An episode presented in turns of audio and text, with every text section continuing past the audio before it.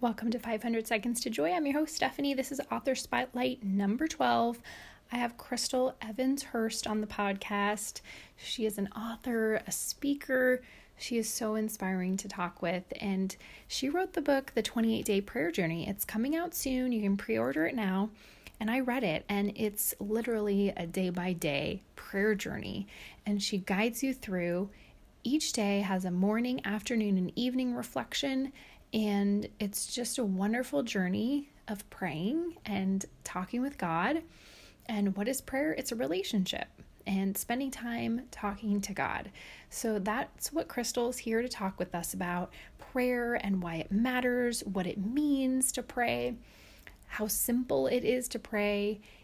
And without further ado, I'm going to let Chrystal take it from here because she is so inspiring. I cannot wait for you to hear from Chrystal Evans Hurst.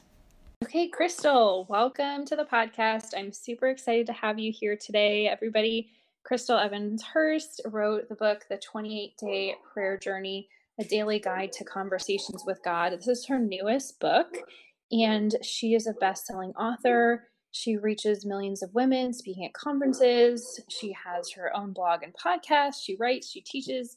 You're just an incredible woman, and I'm so excited to have you here, Chrystal. Well, I'm glad to be here with you. Thanks for having me. Yeah, you're so welcome. So let's dive in and talk about your new book, The 28 Day Prayer. So, why don't you share with everybody, you know, why you wrote this book and, you know, how does this play into what your life looks like right now? Why this book now? Why prayer? Well, the book wasn't for now. It was actually an Instagram challenge because I was struggling to be consistent. Priscilla had come out with War Room, a book on fervent. My grandmother, we had talked a lot about her and her prayers. She had kept a spiral notebook and would say to us, uh, Do you have an answer to that prayer request yet? Because I need to know when I could cross it off. And I was struck with this idea that while I know how to pray, I'm not intimidated by prayer. I enjoy talking to God. I don't do it consistently.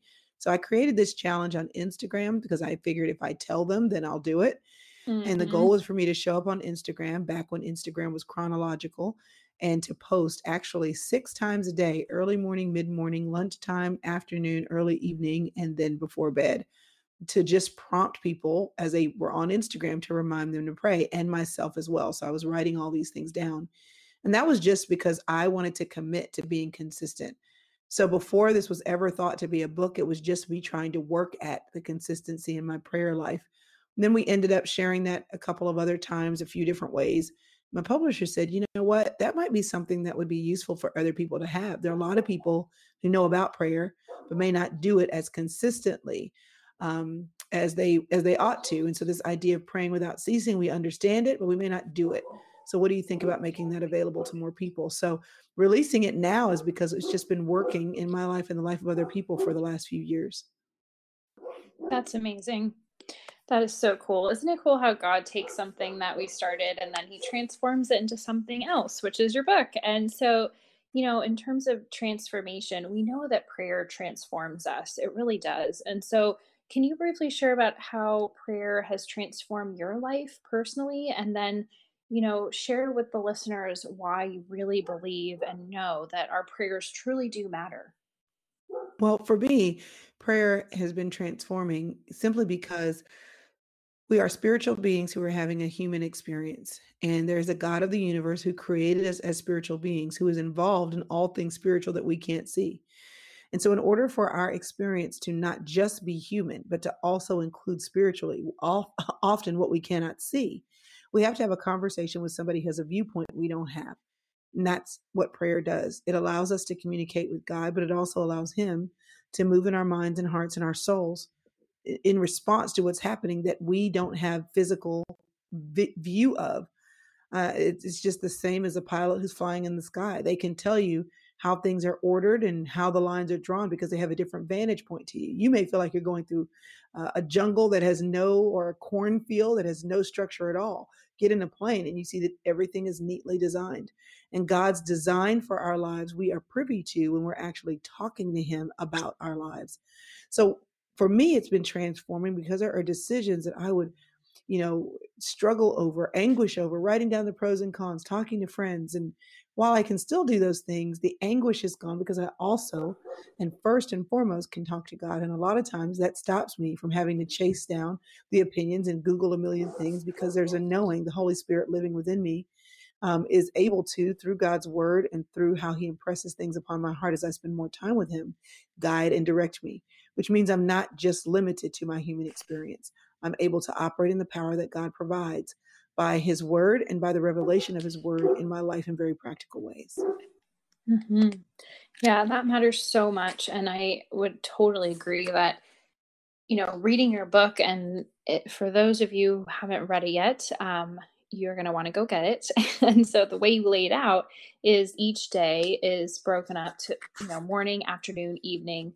And it's really this, like you said, the praying always, praying without ceasing.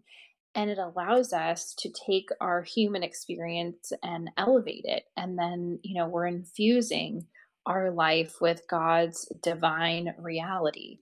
And it's just amazing what you put in your book. I really I really like how it just covers everything you could possibly pray about, I feel like. And um and so, you know, for people who are interested, can you explain to them a little bit more about how you help readers pray these real authentic prayers? So you guide people through these prayers that are real. They're not just um, you know, talking to God like he's way far away, but here he is right here as close as our breath and how do you help readers do this in the book and pray these these true and authentic prayers that are super meaningful.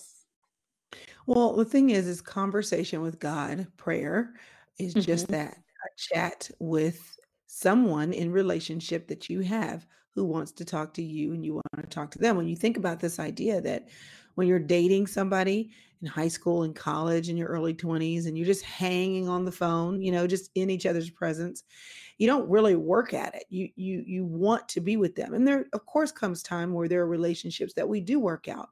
Uh, work at marriages or friendships um, with with people our family members parent to child child to parents sibling um, and and the reality is is that relationships that last a long time require work but there is a period of time when you're really just interested in getting to know somebody where it doesn't feel that way at all. You just keep showing up to have conversations because you want to get to know them. And then over time, if you're not careful, you'll take that relationship for granted. And so you have to be intentional about continuing to get to know that person and making sure that you're providing access so that they can get to know you. Our relationship with God is no different. We make it really difficult because, as beautiful as I think liturgy is, and some of our tradition in the Christian faith is, we let that be the equivalent to what good prayer is. And really, all good prayer is is us talking to God and giving him room to talk to us. The liturgy, while it adds, and, and of course, like reading the Psalms, it helps you to know what you can pray to give you ideas. The goal of this book was simply to say, hey, have a conversation. And if you need ideas, here you go. But really, the point of this book isn't to give you prayers to copy, it's to give you starting points so that you can pray to God for yourself, getting what's in your head and in your heart out of your mouth or spirit to spirit talking to God. So the, the the beauty of talking to God is that he wants to talk to us. The God of the universe made it possible because of the death of Jesus Christ for us to have fellowship with him. So why wouldn't we? Why wouldn't we have those conversations, um, getting to know God as He reveals Himself to us because He already knows us? But then, even if we've been walking with God for a while and maybe have taken for granted the beautiful gift that prayer is, well, then it's time to put in some work and continue to build that relationship because why wouldn't you if the God of the universe is after relationship with you? Yes, so well said, Chrystal. And I really like that it's so simple, right? It's so simple, but it's so hard to pray sometimes because, you know, here, like you said, the God of the universe wants to talk to us. He wants to help us. He wants to be there in every little step of our day. You know, when we're doing the dishes, when we're preparing a meal, when we're writing that email, whatever we're doing, he wants to be a part of it. And so I appreciate that you in your book you have the jumping off points of you know things we can talk to God about and it's everyday things. And that's what's so incredible about prayer. It truly is simple. It's as simple as talking to him, inviting him into our day. You know, I just kind of thought of this right now. Why do you think we complicate it? Why do you think we make it so complicated when it's such a simple act of talking to our creator? I'm curious to we hear what you have to say to that. yeah, we have problems in general accepting accepting simple things. Think about how simple the gift of Mm, salvation is and how people like there's got to be more to it or this can't be right. Let me research it and poke holes in it. It's a gift. Just take the gift. and I think mm, prayer is uh, no different. I think, you know, it- it's like um you know, we, we want to know how far do we have to go in obedience with God and, you know, how exact do we have to be? When re- reality, it, the simplicity is if somebody died for you, wouldn't you want to honor their wishes? It's that simple, you know? And so as humans, I think we have the tendency to complicate things because we don't operate in full grace and free gifting. And to receive that, we're always trying to figure out how we can make it harder than it has to be. God said, I want to have fellowship with these people. I made them in my image, and I want them to be able to connect with me, not just in time, but in eternity. He sends his son. Jesus Christ dies on the cross because he was perfect. God can see us and have fellowship with us, even though we're still not. But his goal was at the beginning and has always been I like what I've created and I want them to know me and I want them to be known. And when we try to make it any more complicated than that, we're just walking in how we are as humans, which is surely there's got to be more to it than this. Or if I don't do it this way, then it's not good enough. Or if I don't check all the boxes, then it won't be accepted. And God is like, I actually know what you mean already. Just start talking. I'm listening. mm. Thank you, Chrystal. That was really helpful for me. I tend to, and I'm sure a lot of the listeners understand, maybe you relate to this as well, that perfectionist sort of mentality of it needs to look a certain way, it needs to be a certain amount of prayer time, or I haven't done a good job today, or if I don't pray this, you know, this certain prayer every single day, then I failed, I'm not loved, I'm not worthy. But I really like what you said about that gift. It's a free gift and and Mhm. God's love is that beautiful gift that we don't have to earn. And prayer is yeah, simply talking to him. Thank you for simplifying that and you know, I love to give people an action step. um, and so could you maybe give us an example of, you know, a prayer to pray? You have a lot of prayers in your book uh, that are great jumping off points, but maybe something that someone could start with in their personal prayer with God, their conversation with God this week. Absolutely. Um, I think that the prayer, the, the one of my favorite prayers is just asking God to be more real to me today than he was yesterday. I think I will let him pick how he wants to do that because he's pretty uh, ingenious at the ways that he comes up to reveal himself.